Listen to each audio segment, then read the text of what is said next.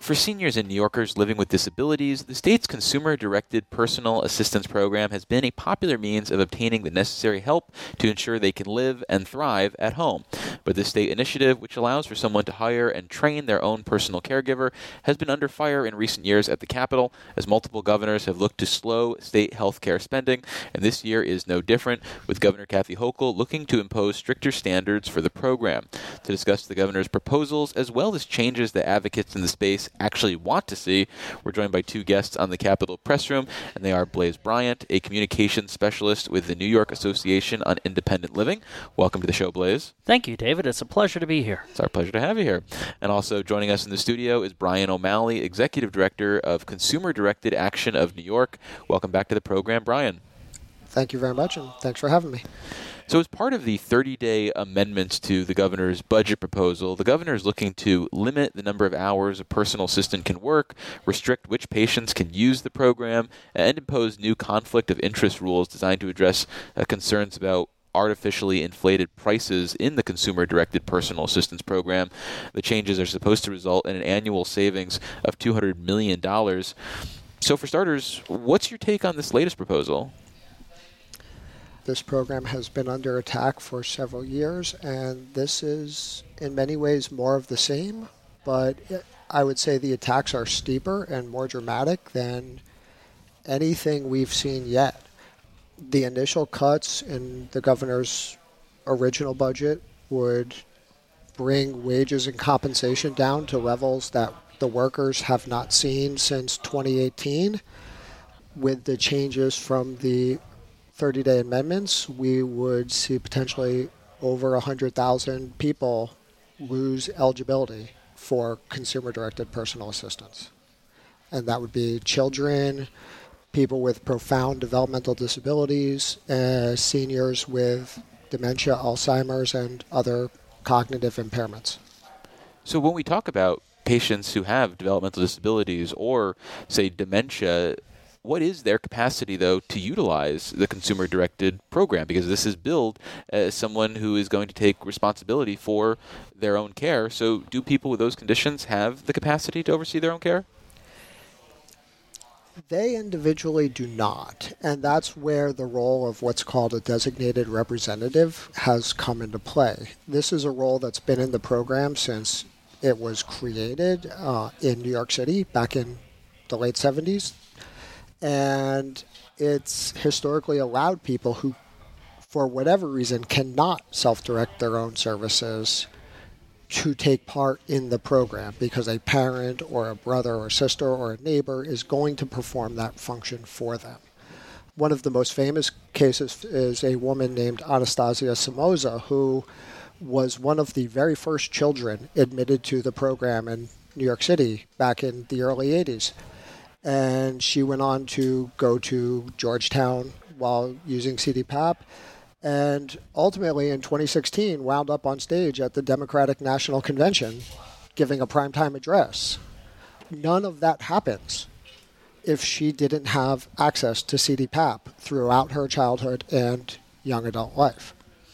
And what about the idea that there are some room to limit the hours that caregivers are providing. Does some sort of standardization in that area help potentially, Blaise? Not one bit, David, because this is a very individualized program. The plans of care are developed by the consumer or the designated representative if the consumer is not comfortable or unable to self direct their own home care, along with their caseworker with either the County Department of Social Services or their managed long term care plan caseworker. If someone needs 24 7 care, that consumer is likely going to need more than 40 hours a week from their home care worker because of how much of a systemic shortage there is. Because, as Bryan said before, wages for home care workers, essentially, if these cuts go through, would be at their lowest since 2018, which, let's not forget, we are still emerging from this thing called a global pandemic that killed 15,000 plus people in nursing homes in New York State alone. home care workers kept people with disabilities and seniors out of nursing homes and safe when COVID was running rampant. So to cut home care wages and to limit how consumers utilize the program is completely counterintuitive to what the governor has said in the State of the State address. It is completely counterintuitive to the Master Plan on Aging and Disability. And it is also counterintuitive to the governor's Olmstead plan, which has a quarter million allocated in this year's budget. So you both referenced wages for home care workers, and this was an issue that came up multiple times during the budget hearing on the health portion of the governor's budget. And the Medicaid director, as well as other officials in the Hochul administration, downplayed the idea that there is a meaningful cut in wages as part of this wage parity plan. Can you two help me understand why, from your perspective, this is tantamount to a cut moving forward? wage parity requires in the New York City area an additional $2.54 be paid to all home care workers. That's not just CDPAP, it's also you know, those in traditional agencies and others. That can be paid in wages, it can be paid in benefits. Many agencies offer a combination of both, or they offer workers the option most workers, like most low wage workers, choose to receive it in cash. When you look at that, regardless of how it's taken, it is a $2.54 per hour cut in their wages or their benefits or a combination of both. That would take them from their current level to 1854 I would think and, and that we haven't been to that level in combined wages and benefits since, as I said, 2018. So it's difficult to see how we're not cutting wages and benefits through this. It's also important to note 15 years ago, home care worker wages were getting 150% of the regional minimum wage. Well, at that time, it was one minimum wage because one state, one wage, which has since changed under former Governor Cuomo. And as time has gone on, home care worker wages have decreased. It has been a cut because as the minimum wage has increased, the home care worker wage has not kept up with that increase. So therefore, it is essentially a cut because, as I said before, home care workers were getting that 150% of the state minimum wage, which is what they need to be getting because there is such a shortage. The most rapidly growing population in the state are baby boomers. The CDC's statistics on disability have increased because of COVID. This all points to the need to increase home care worker wages because if we don't, that's going to force more people into institutions where they are going to die and the cost of quality of life can never be repaid by the state. Well, we've identified some of the state policies and ideas that you guys don't like. What would you like to see state policymakers focus on this year at the Capitol as it pertains to the consumer directed personal assistance program? First off, reject all of these harmful cuts and then move forward. And we need to not just talk about building a plan for the aging population. It can't just be a concept of this master plan for aging. We have to move forward with actions that build the infrastructure that's necessary for those services. We talked about the baby boom population and increasingly the Center for an Urban Future identifies that increasingly it's a non-white population that is aging in the state of New York. We have a more and more of our population who is aging. One in eight people who are aging are living in poverty. And so we have to be ready that we ha- will have a population who is has been living in poverty who we know because of systemic racism and other factors has been dealing with a lack of access to care, a lack of high quality health care throughout their life that will need lead to higher need for home care and other services. So we have to build that infrastructure. I think investing in the services as opposed to pieces like the plans, um, these managed long-term care plans, who essentially pay for one service and get are making billions from the state in paying for that one service. We can do this in a better way, a smarter way, spending the money on healthcare services and not paying long-term care plans to essentially manage one benefit. To paint a word picture, since this is radio, I'm sitting here with a headset on, and at my feet is my seeing eye dog, who's a yellow lab golden retriever mix. I have been totally blind since birth, and I can't believe that I'm living in a state that is trying to roll back home care services in 2024 when the Americans with Disabilities Act was passed in 1990 and discrimination for people with disabilities has been quote unquote outlawed since the 70s. I have friends who utilize home care.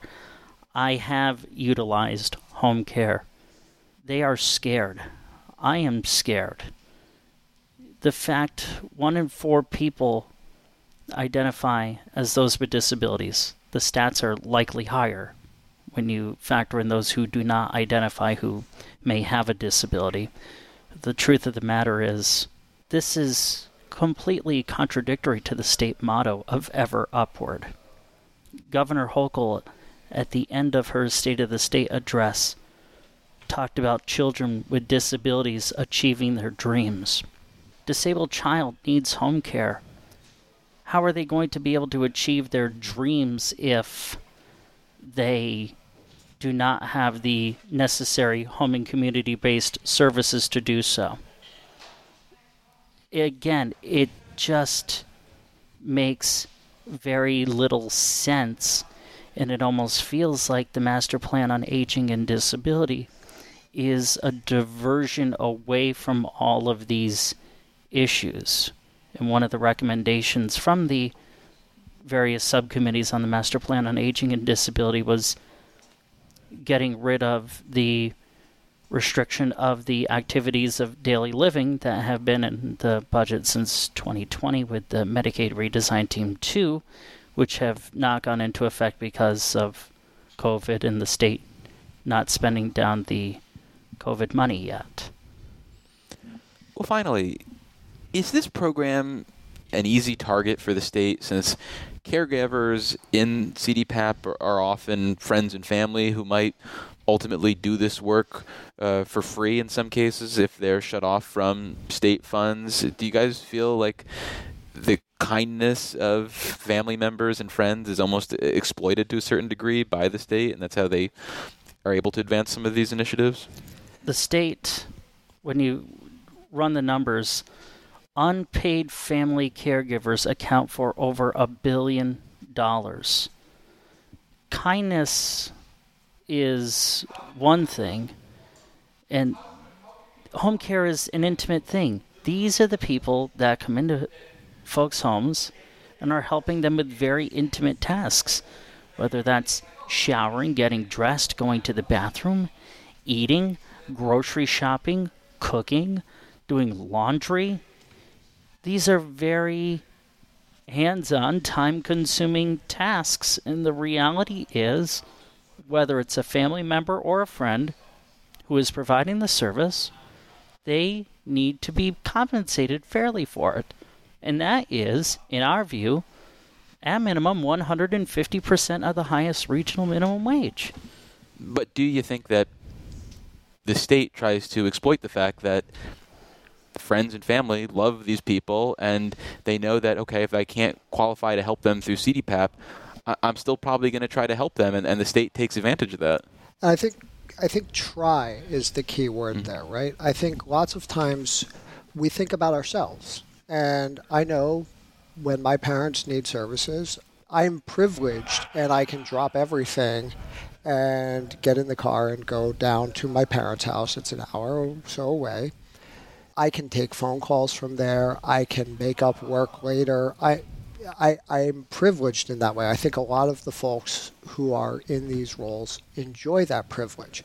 What we don't realize is for many, leaving work means not getting paid at best and not having a job to go back to at worst. So we can try to take care of mom or dad, we can try to take care of our brothers and sisters, we still also have to put food on the table. We still have to pay our rent. We still have to pay our utilities.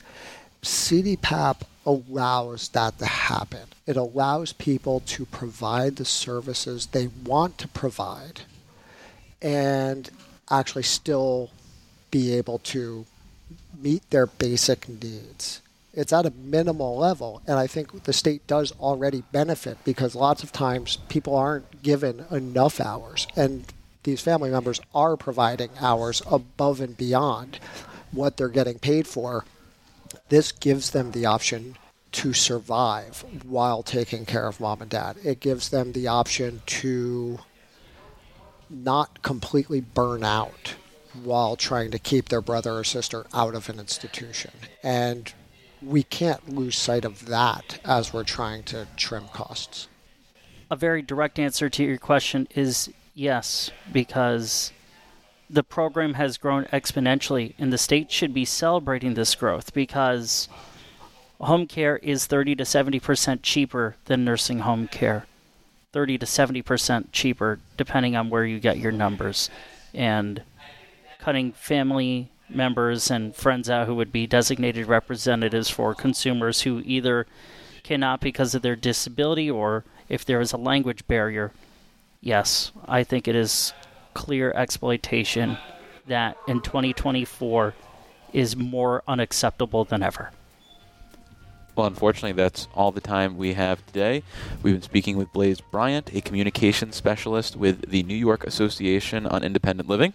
Thanks for joining us, Blaise. My pleasure, David. Thank you. And also in the studio has been Bryan O'Malley, Executive Director of Consumer Directed Action of New York. Bryan, thanks for making the visit. Thank you, David.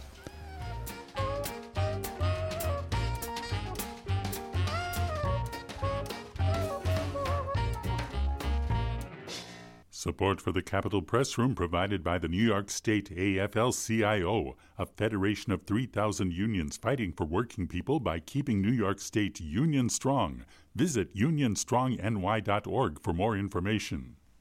Join us again for Capitol Press Room, a production of WCNY Connected, Syracuse.